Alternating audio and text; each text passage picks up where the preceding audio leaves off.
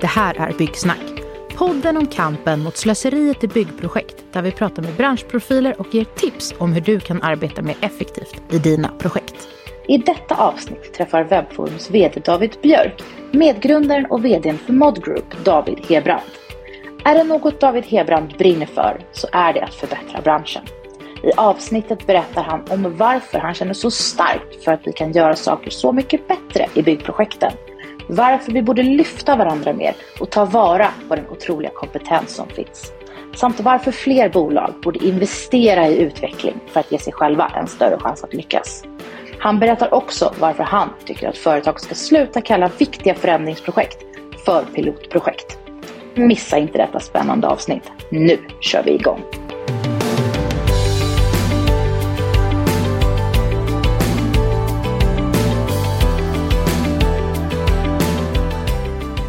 Hej och välkomna till dagens avsnitt av Byggsnack. Och med mig idag har jag ingen mindre än David Hebrand som är en av grundarna och VD för Mod Group. Välkommen David! Tack, kul att vara här. Det kommer bli spännande med två David i studion men vi ska nog kunna hålla, hålla isär det hela hoppas jag. Grymt! Eh, jag har ju velat eh, få prata med dig ett tag här och vi är väldigt nyfiken på det här spännande bolaget Mod Group. Kan du, vad är Mod Group för någonting? Mm. Den här frågan är ju någonting som vi också håller på att, eh, att, äh, kämpa med att beskriva själva. Äh, men om man säger, när man försöker beskriva från ett industriperspektiv då, så äh, vi, vi vill jobba med hela livscykeln för en fastighet. och därför så består vår bolagsgrupp av flera olika verksamheter eh, som jobbar från, eh, från egentligen hur, hur vi tänker utveckla en plats och egentligen då traditionellt sett då projektering, planering, arkitektur, produktion och även då överlämning av information och facilitering av den för byggnadens sen liv. Då. Eh, så att eh, det vi gör i praktiken, det är att vi, vi hjälper fastighetsägare framförallt eh, att då utveckla det byggda beståndet. Men i grund och botten, som vi förmodligen kommer beröra här idag, så är det att vi vill ju liksom visa på att ett annat angreppssätt till hur vi förhåller oss till den byggda miljön är mer effektivt och skapar mer värde över lång tid. Jag, jag förstår. Och vad skulle man sätta för etikett på er om man inte... Är, är det då är det bostadsutvecklare, rådgivare, entreprenör? Eller vad? Nej, men jag tror att du har rätt i det du säger. Jag tror att man sätter flera etiketter på oss. Eh, just för att eh, det, det, vi tar ju olika typer av roller i olika typer av eh, situationer då. Eh, men det, det långsiktiga syftet är ju liksom att få en byggd miljö och egentligen den omvärlden som vi lever i att, att fungera lite bättre sett till den byggda miljön. Då. Så att vi har uppdrag där vi är eh, projektörer. Vi har uppdrag där vi är förändringsledare för eh, befintliga fastigheter eller framtida arbetsplatser. Vi har eh, Eh, inredningsarkitekturuppdrag. Vi har eh, rena produktionsprojekt eh, och vi har också då egen fastighetsutveckling. Och allt, allt eh, det övergripande syftet där, det är ju för att, liksom att beröra alla de, det man traditionellt i industrin kallar silos då. Och visa på att om vi, vi struntar i det. Och sen så eh, har vi inga silos, utan vi jobbar med en underliggande process som syftar att förbättra den, den, den byggda miljön och sättet som vi liksom tar oss an det då kan vi skapa mervärde. Så att det är nog flera etiketter om man ska sätta etiketter. Ja, men det, det låter ju eh, helt rätt och, och spännande. Men när ska man anlita er? Är det då när man vill göra något nytt och spännande eller i största allmänhet? Eller när vet man så här, men nu, nu hör vi av oss till Modgroup? Vi fungerar bäst, skulle jag säga, när det finns en ambition och en vilja eh, och en tro på att vi kan bättre. Eh, vill man bara göra liksom, eh, det vi har gjort förut eh, igen, då tror jag att det finns en, en väldigt stor andel av industrin som, som gärna tar sig an ett uppdrag. Men däremot när man vill göra en förflyttning då. Vi, de flesta av de projekten som vi har idag är ju svåra. Alltså det finns en komplexitet som gör att man behöver ha mer information för att ta bättre beslut. Till exempel då att eh, Säg att man har en, en, en, arbetsplats eller en miljö eh, där man kanske har svårt att få tillbaka eh, sina medarbetare i kontoret eller där man har svårt att få ihop ett samarbete eller man har en fastighet som är underutnyttjad med tydlig potential. Eh, då, då tror jag att vi kan skapa väldigt mycket värde och det är väldigt många av våra projekt som är av den karaktären då. Så att när det är så här, en radhuslänga till på samma sätt till lägsta pris, inte Modgroup, göra någonting nytt eller utmana eller förbättra sig, då är det dags att höra av sig. Nej men eh, eh vi har ju den typen av dialoger också då, men då kanske etiketten rådgivare ja. är bättre. Okay. Så då kanske vi liksom jobbar med att, men okej, ni har gjort det här på samma sätt hela tiden. Ni har inte aktiverat den här potentialen. Gör det tillsammans med era befintliga partners genom att använda de här verktygen och sånt där. Så där har vi ju, en del av våra affärsområden är ju eh, alltså, mer fokuserat på digitala arbetssätt. Och där är ju väldigt mycket att det går man in och förbättrar projektörer, arkitekter och utvecklare med att de på ett tydligare sätt ska utveckla sin metodik för att använda teknik och befintliga system som finns på ett bättre sätt. Så att ehm, då, då går vi nog inte in och, och kanske producerar eller projekterar utan snarare då rådger på central nivå på hur man kan utveckla sin egen verksamhet. Okay. Och det är ju så att om man pratar man med dig i längre än 15 sekunder så kommer ju direkt perspektivet att förbättra branschen fram känns det som. Ehm, mm. och, och, det är väldigt spännande. Men varifrån kommer den här önskan hos, hos dig och er att, att alltså, ha sån glöd för att förbättra, förbättra hela branschen och inte bara tjäna en hacka på kort sikt? Ja, men det här är ju... Det här kan man svara på många olika sätt. Eh, men jag tror att i grund och botten då, vi, vi var ju några stycken som, eh, som delade i jag vet inte om det är, alltså all energi är väl egentligen positiv energi när man vill skapa en förändring och i grund och botten så var det väldigt mycket frustration. Det var väldigt mycket besvikelse över att vi är en industri med otroligt mycket kompetens. Men vi använder inte den. Vi jobbar inte tillsammans och vi tar beslut och gör liksom på sätt och vis dumma saker. Vi kan så mycket bättre. Och den frustrationen var på något sätt det som förenade oss. Att så här, varför använder vi, varför, varför tar vi inte tag i waste och egentligen värdeförluster fram tills en färdig byggnad finns där och gör den färdiga byggnaden bättre. Varför gör ingen det? Och vi hittade inga svar. Mm. Utan då blir det så att ja, men, då måste ju någon visa på det. Att det faktiskt kan skapa ett ökat värde. Att som vi då, då där vi är idag, där vi kan få liksom, världens, världens högst ratade liksom, kontorsplats eh, eller kontorsprojekt kan åstadkommas genom att man jobbar på ett annat sätt. Och vi kan åstadkomma fundamental förbättring genom att adressera process och arbetsmetodik liksom, på ett annat sätt. Så det var liksom en, en, stor del. Och sen då kan man ju då den här enorma överrocken med att, att en hel industri och vi, vi pratar ju om att vi själva vill inte liksom vara en global spelare. Men vi skulle ju väldigt gärna se att folk snodde av oss. Alltså så här, ja men det där, de klarade ju det där. De klarade det där projektet på sex lägenheter, åtta lokaler och gör det fundamentalt bättre. Vad gjorde de? Varför gör inte vi det? Vill vi då kanske att duktiga, kompetenta människor hos en, någon av de stora aktörerna i Sverige, Norden eller Europa. säger så här, det går ju. Det måste vi också göra. Om vi inte gör det så kommer vi bli frånsprungna. Och då tror vi att vi kan skapa liksom en, en, en, en snöbollseffekt. Och det går ju inte. Det går inte stoppa det här. Alltså om, om man börjar engagera sig i liksom den minsta beståndsdelen liksom, och förbättra den då går det inte att stoppa. Det är ju alla andra industrier mer eller mindre har ju klarat av det. Och den frustrationen var ju liksom stor. Och den är ju stor i industrin idag också. Det är många ser ju det här och försöker på sitt sätt. Och då kom vi fram till att okej, okay, sätt att förändra det här är inte att vi med de här, då, på den tiden, idéerna, går in i en större aktör. För det var ju några som kom från, från den sidan. Utan vi sa vi måste börja från början. Asjobbigt. Men vi måste göra det. Och sen måste vi bli så pass stora att de projekten som vi jobbar med är internationellt relevanta refcase.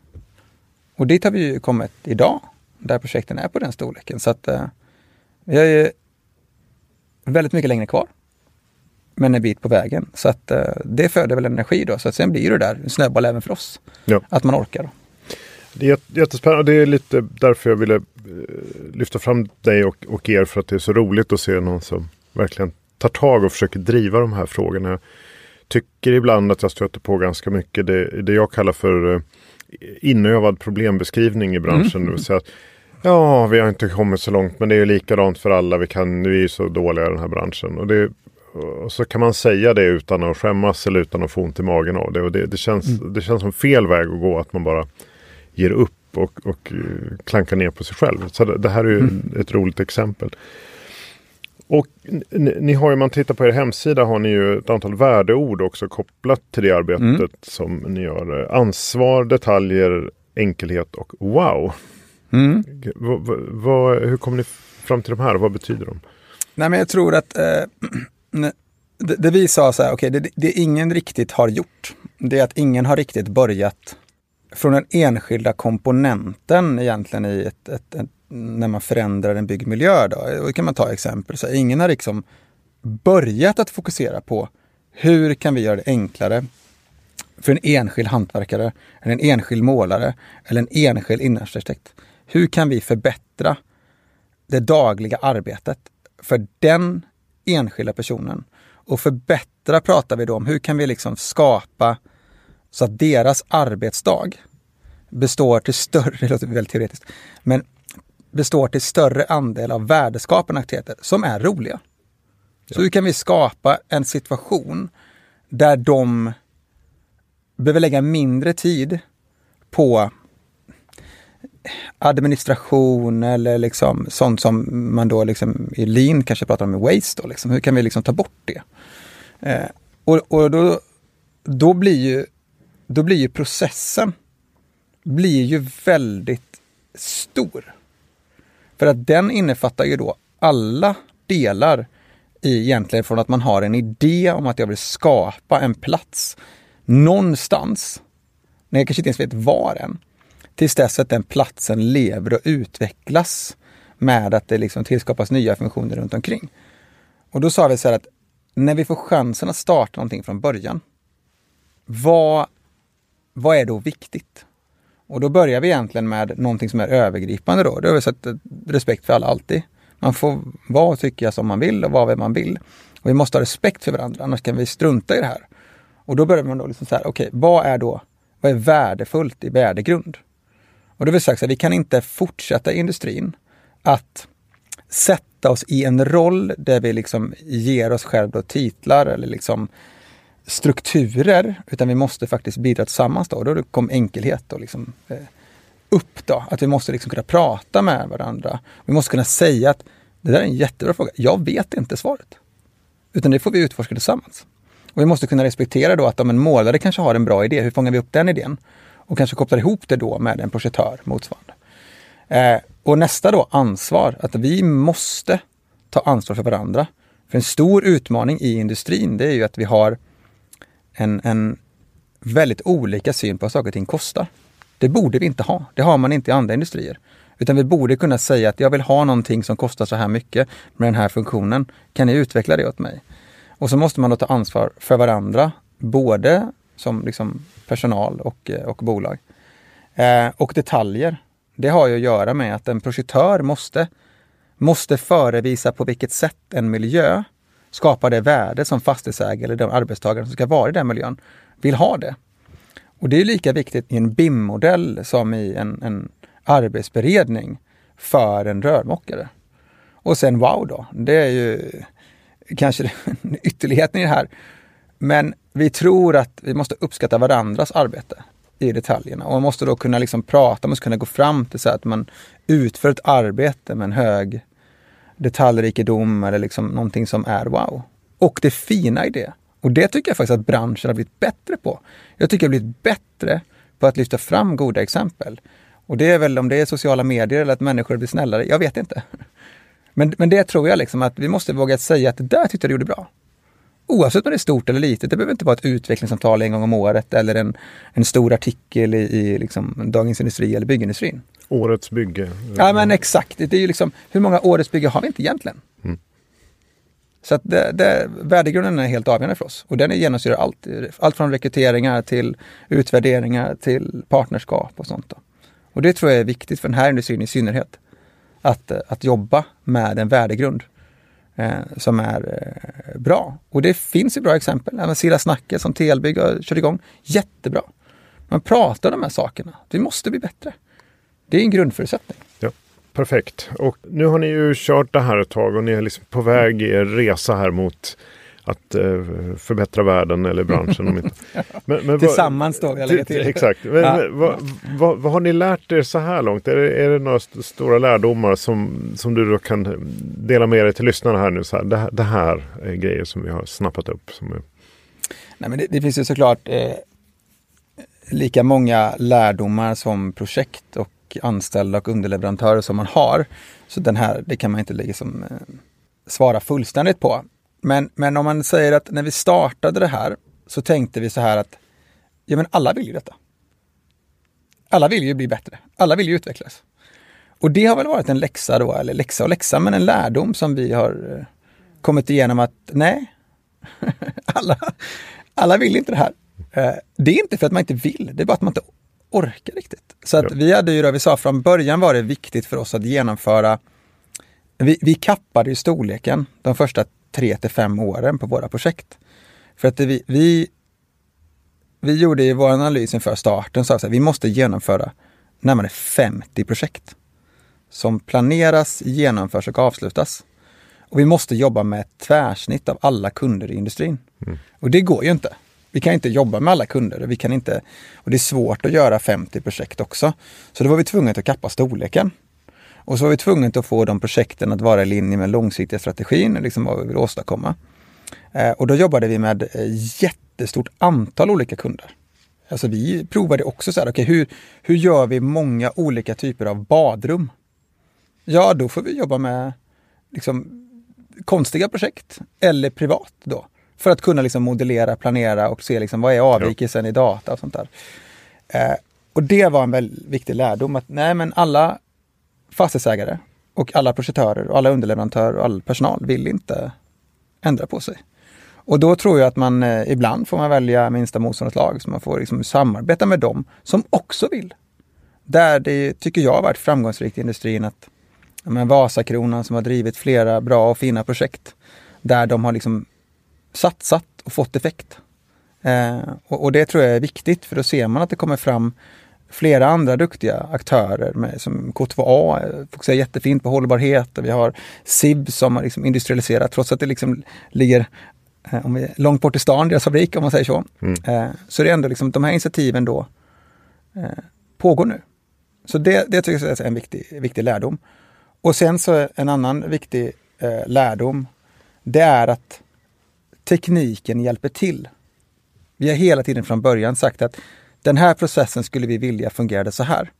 Det går inte än. Så vi vet att vi inte vet.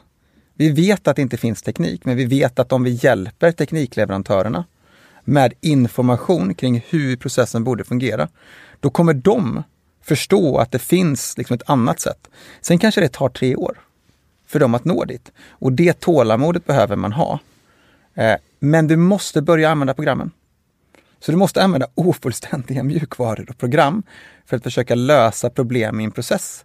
För att programmen och mjukvaruutvecklarna ska förstå att de måste utvecklas. Eh, och, och, det har också varit en, en, en, en viktig eh, lärdom. Och det roligaste med det, det är att det fungerar. Så att ju mer man använder ofullständiga program, desto bättre blir programmen. Ja. Vilket gör att man får bättre hjälp i programmen, vilket gör att processen fungerar bättre. Sen är det då, får man ha liksom, tålamod och förklara för olika personer att nej, vi vet att det finns en bugg här. Strunta i det och fokusera på det som är positivt. Då. Ja. Eh, så de två sakerna är överraskningar. Men samtidigt då eh, någonting som, som, som vi får eh, anpassa oss till och jobba mycket med utbildning och metodik och, och eh, samtal. Ja. Vi som systemleverantörer gillar ju den approachen. Att eh, här, utmana men också acceptera att ingenting är helt färdigt. Utan snarare trycka på och säga att men här, här tror vi att vi om fem år mm. skulle behöva vara här och ni behöver följa med oss på resan. Mm. Snarare än att sitta inlåst i ett rum och skriva jättelånga listor på detaljerade funktioner som skulle behöva vara på plats. Ja, och jag tror ju liksom att de allra, eh, det, det utvecklas ju också liksom så sättet som man, eh, sättet som man supporterar olika industrier. Att eh, i, i vissa av de industrierna man jämför sig med, exempelvis bilindustri eller liksom systemutveckling och annat, eh, där, vi, där kan man ha mer stängda system. Men den här industrin behöver acceptera att det kan vi inte ha här. Och då ställer det jättestora krav på olika typer av standarder, olika typer av nomenklatur och liksom databaser. Det sätter krav på att olika mjukvaruleverantörer måste kanske öppna upp API-er så att vi kan jobba mellan och kors och tvärs. Och det är ju, det finns ju hur många exempel som helst. Ett hett omdebatterat är ju det här då, vad är en digital tvilling? Ja. Till exempel. Ja. Så att vi måste lära oss av det. Vi måste våga prata om de här sakerna. Just API är bra alltså. Det är, det är bra. det, är, det är bra grejer. Ja, öppna gärna. Då, eh, exakt. Ja. exakt. Ehm, kopplat till det här, och du, du, har väl varit inne på det lite, men är, är det några misstag som, som folk gör knutet till det vi har pratat om som du vill varna för? Eller? Nej, men det är ju jag vet inte, man kan ju... Det finns hur många exempel som helst eh, på detta. Eh, och eh, vi är fortfarande lika förvånade över att vi, vi har så svårt för det. Och det är eh, ett av de största misstagen som jag tror man gör, framförallt i större bolag. Det är att man startar inte för att man är orolig för att huruvida det ska bli framgångsrikt eller inte. Alltså, någonting som vi tycker är jättedåligt, det är ju att vi i vårt då, eh, lilla bolag har sedan starten investerat i princip mer i R&D än några av de stora bolagen. Nu börjar vi ju ändå liksom omsätta några hundra miljoner så att nu är vi inte så små längre. Men att vi då sedan starten har gjort det valet att vi skall investera i R&D kan man ju uttrycka på många olika sätt, men R&D är ju egentligen trial and error eller sandbox eller vad man vill kalla det. Och i, i mångt och mycket så är det misslyckanden. Ja. Alltså det är, man, man, man, prövar något och så går det dåligt. Ko kontrollerade misslyckanden med uppföljning eller, ja. och lärdom. Exakt. Ja. Eh, så det är det ena. Och sen då så är det nästa misstag på det här misstaget, det är då att de stora bolagen, de säger så här, okej okay, vi testar. Men man ger det titeln pilot. Och då blir man så här, oh, jag är gammal managementkonsult och då så här, skulle man få prova någonting nytt hos ett storbolag, då skulle man så här, då skulle man göra en förstudie eller en pilot. Eh, för att då gav man då gav man sig själv chansen att säga nej men det blir inget bra det där. Så om man, säger, om man istället då ändrar, det är så små förändringar men det är så stor påverkan på de personerna som ska driva de här initiativen.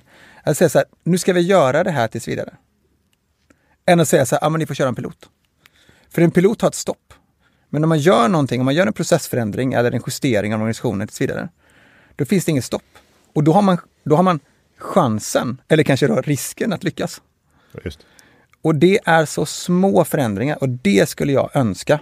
Och det finns ju liksom många bolag som har gjort det här. Jag tycker att där, eh, eh, där Jonas och Lena på ICA Fastigheter, de sa ju så här, ah, men det här med BIM vill jag prova. Det gör vi inte så här, vi, vi provar det som en pilot, utan det ska vi göra. Nu kör vi. Ja, och det ger sån effekt. Så att eh, sluta liksom ge er själv en out. Det är klart att man kan stoppa initiativ ändå. Men säg inte det till de som ska driva. Det är organisationer och människor som driver det här. Så kör! Liksom. Och, och, det kanske alltid ska vara så att om någonting inte flyger så då, då stoppar man det. Eller ja, det är ju en affärsmässighet. Det ja, då, om, då omvärderar man och gör någonting annat. Ja. Och det kanske är samma sak med de här olika, man har olika labs eller det är sådana här speciella små avdelningar som ska göra roliga saker. Att bort med dem och så in med de duktiga människorna i den Exakt. vanliga verksamheten och kör på Exakt. riktigt. Mindre lekstuga och mer på riktigt. Ja, men alltså ger chansen att lyckas. Mm. Det låter ju jättebra. Om man, man tittar då på hur ytterst då här så är det ju beställaren eller den som betalar eh, för bygget som, som är ytterst ansvarig på något sätt här.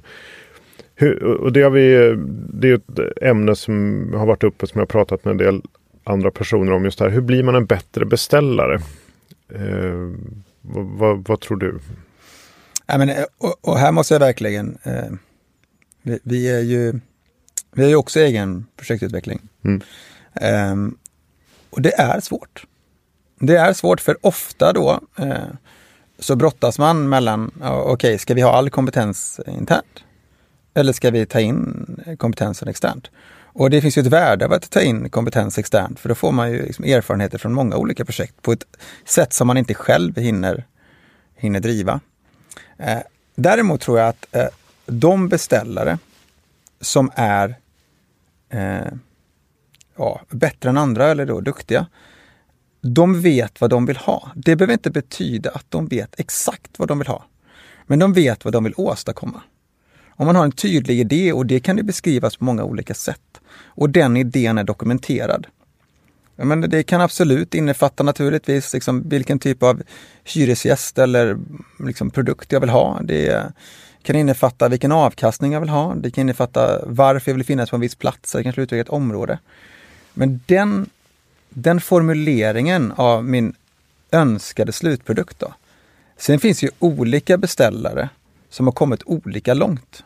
Det finns ju många som har sagt, men jag vill ha, kollar man på samhällsfastigheter, jag vill ha en verksamhet som fungerar på det här sättet med rumsfunktioner som är exakt så här. För att. Eh, och de har kanske kommit längre då, alla behöver inte komma dit. Men det tror jag är viktigt, att man som beställare behöver uttrycka vad det är man är ute efter. Ja. Så att man inte lämnar de besluten till någon annan. Alltså det är ju det klassiska exemplet i byggindustrin. Man säger jag vill ha en något fast pris. På vad då? Ja men på det här, eh, den här bostadsrättsföreningen eller på det här kontorshuset då. Ja. Utan att man har liksom riktigt tänkt på hur den platsen eller den byggnaden utvecklas då. Och då är det svårt att vara leverantör också. När jag pratade med dig tidigare så har du sagt att en anledning till att vi har lite problem idag är att branschen haft det för bra historiskt. Mm. Är det, står du fast för det? Eller, på vilket sätt? Nej men eh, det är ju... Vi är ju människor som eh, fyller processen med, med värde då. Och då blir det väldigt konstigt att prata om, om, om tid och framförallt då om man tittar i, i liksom, vad jag menar med för bra då, det är att alltså jag är 42 år gammal. I den här branschen så behöver man ha varit med för kanske 32 år sedan. För de sista någonstans 30 åren har varit för bra. För att allting mer eller mindre som kan gå med oss utifrån ett, ett utvecklingsperspektiv, alltså att vi har kunnat, vi har kunnat skjuta kostnader för vi har haft liksom räntenivåer och liksom teknikutveckling och globalisering som varit med oss. Så att de som kommer vara helt avgörande för oss under då, som ju vi tror att vi går in i en annan typ av konjunktur här nu de kommande någonstans eh, liksom, tre till tio åren. Då vill man ha de som var med i arbetsför ålder för 32 år sedan. Typ. Ja. Eh, och då betyder det då att de allra flesta som är verksamma idag har ju varit med, kanske verksamma under de senaste 30 åren. Då.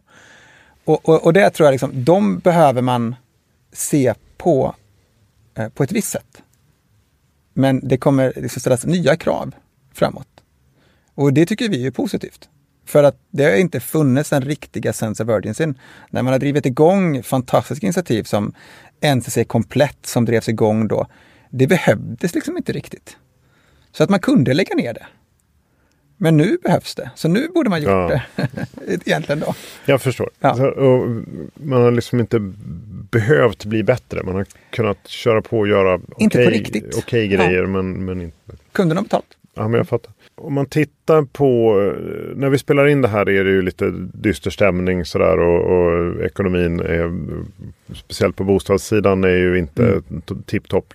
Så man, man, tänker på det gamla ordspråket uh, Never waste a good crisis. Liksom, mm. vad, vad, vad, ska man passa på att göra nu tycker du? Liksom, nu när det är lite inbromsning och, och dålig konjunktur och så. Men jag, jag tror att det är viktigt att eh, nu har vi under många års tid arbetat upp kompetenser i bolagen som är på något sätt då har fått pröva att börja jobba med där det har funnits digitala verktyg och digitala processer och stöd för att kunna bli bättre. Man har försiktigt närmat sig dem, men man har inte applicerat dem fullt ut. Och då har ju ledningsgrupper och företagsledningar runt om i oss nu då ett viktigt beslut. Nummer ett, eh, ska jag investera nu i min personal för att behålla dem och utveckla dem och öka effektiviteten? Eller ska jag låta dem gå? Och det får ju naturligtvis en, en, en finansiell konsekvens. Antingen måste du investera i den utvecklingen. Eller eh, så vad heter det, behöver du investera i personalen sen igen då. Och jag tror att det är viktigt att man då eh, att man nu tittar på de frågorna kritiskt. Då. Och tar man då eh, arkitektur och projektering, alltså tjänstemannasidan.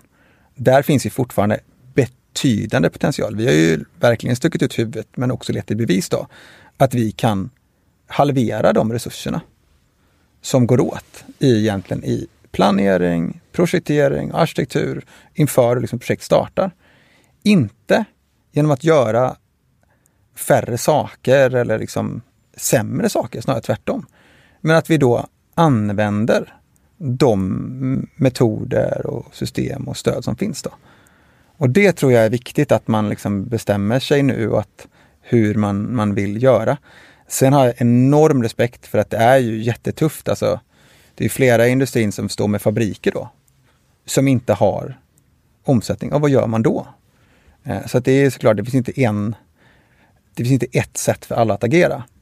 Men jag tror att det är viktigt att man liksom väljer inriktning nu, för det finns betydande potential att ha kvar. Och kan man hitta den potentialen nu, då kan man fortsätta ha kvar sin personal. För utan vår personal, då är vi alla liksom...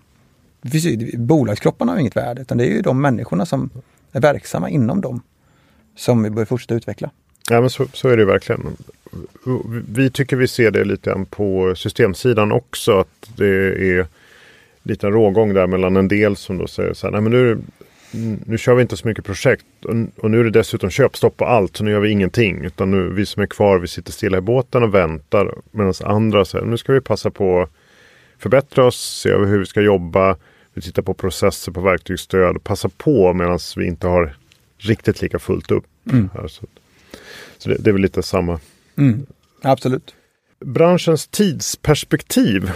Eh, hur, hur, liksom kortsiktigt och långsiktigt. Hur, hur, ser du, hur ser du på det? Ja, här får man ju liksom, eh, om man ska svara politiskt korrekt eller ärligt. det är ju, eh, det, det, vi har eh, i vissa samtal eh, så finns det en väldigt stor frustration eh, i, bland de marknadsparterna som, som, som finns, framförallt då kanske på eh, Eh, de som supporterar liksom, eh, fastighetsägare och sådär som liksom säger att ah, men de vill liksom inte förbättra den här fastigheten, de vill inte utveckla den, de vill inte liksom underhålla tekniska system eller man vill inte utveckla arbetsplatsen eller den standarden man har för sina hyresgäster, den är för låg. Det är liksom vitt och eh, grå 60-60 platta på golvet och sådär för det är enkelt att underhålla. Och där kan man nog ibland missa lite grann, eh, tror jag, att eh, eh mycket av det som görs i industrin görs ju utifrån både att det finns ett, ett, en underliggande efterfrågan, men också då för att det finns ett avkastningskrav på investeringar som, som görs då och de horisonterna på de, det kapitalet är ju väldigt kort. Och det drabbar ju branschen så att det är ingen riktigt som bryr sig om. Och självklart, det finns undantag med fantastiska fastighetsägare som är för eviga. Men stor andel av projekten som genomförs och fastställs och förvaltas i Sverige är ju en transaktionsprodukt också. Eh, och när vi haft den miljön som vi haft de här senaste 30 åren, eh, då har man ju alltid haft egentligen en uppgång i sitt underliggande bestånd och man har haft en, en lägre driftskostnad för räntorna har gått rätt håll.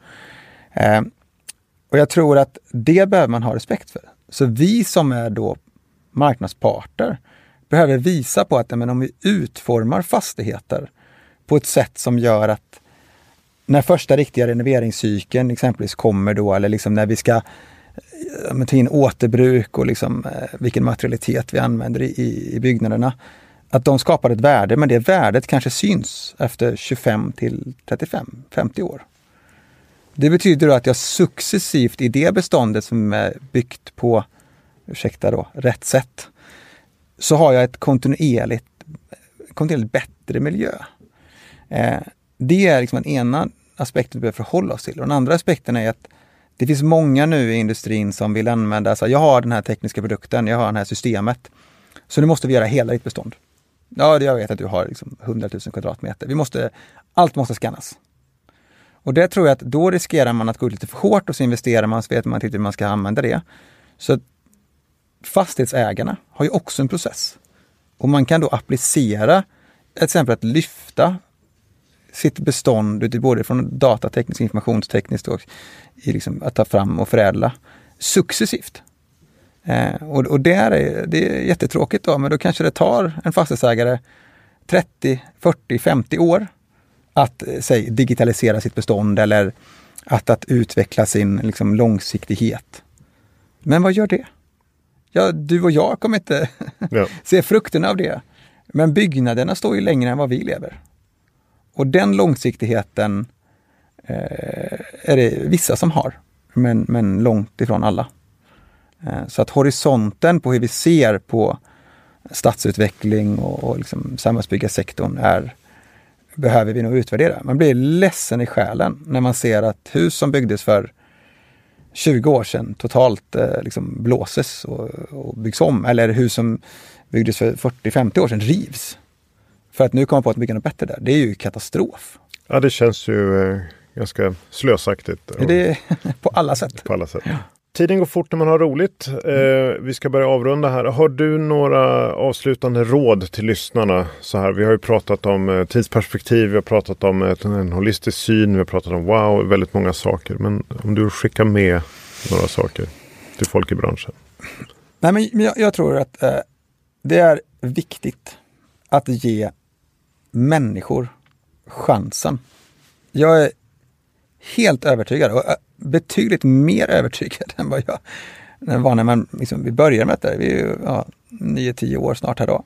Eh, att det finns kompetens, det finns förändringsvilja, det finns kraft. Framförallt i de organisationerna som inte vågar starta. Så att våga ta dialogen med era anställda och medarbetare och partners kring hur de vill utveckla. Och nej, ni kommer inte få facit. Men då är man tillbaka till det där, men starta då. Och det är liksom, vem vet? Kanske blir några av de här instiven lyckosamma och ni då liksom, eh, att risken då blir att det blir jättebra. Fantastiskt, och då inte som piloter. exakt. Utan inbyggt i verksamheten. Exakt. Strålande. Och med de orden så tackar jag så hemskt mycket för att du kom hit David. Det var jättekul att prata. Tack för det. Tack själv. Tack för att du kom hit.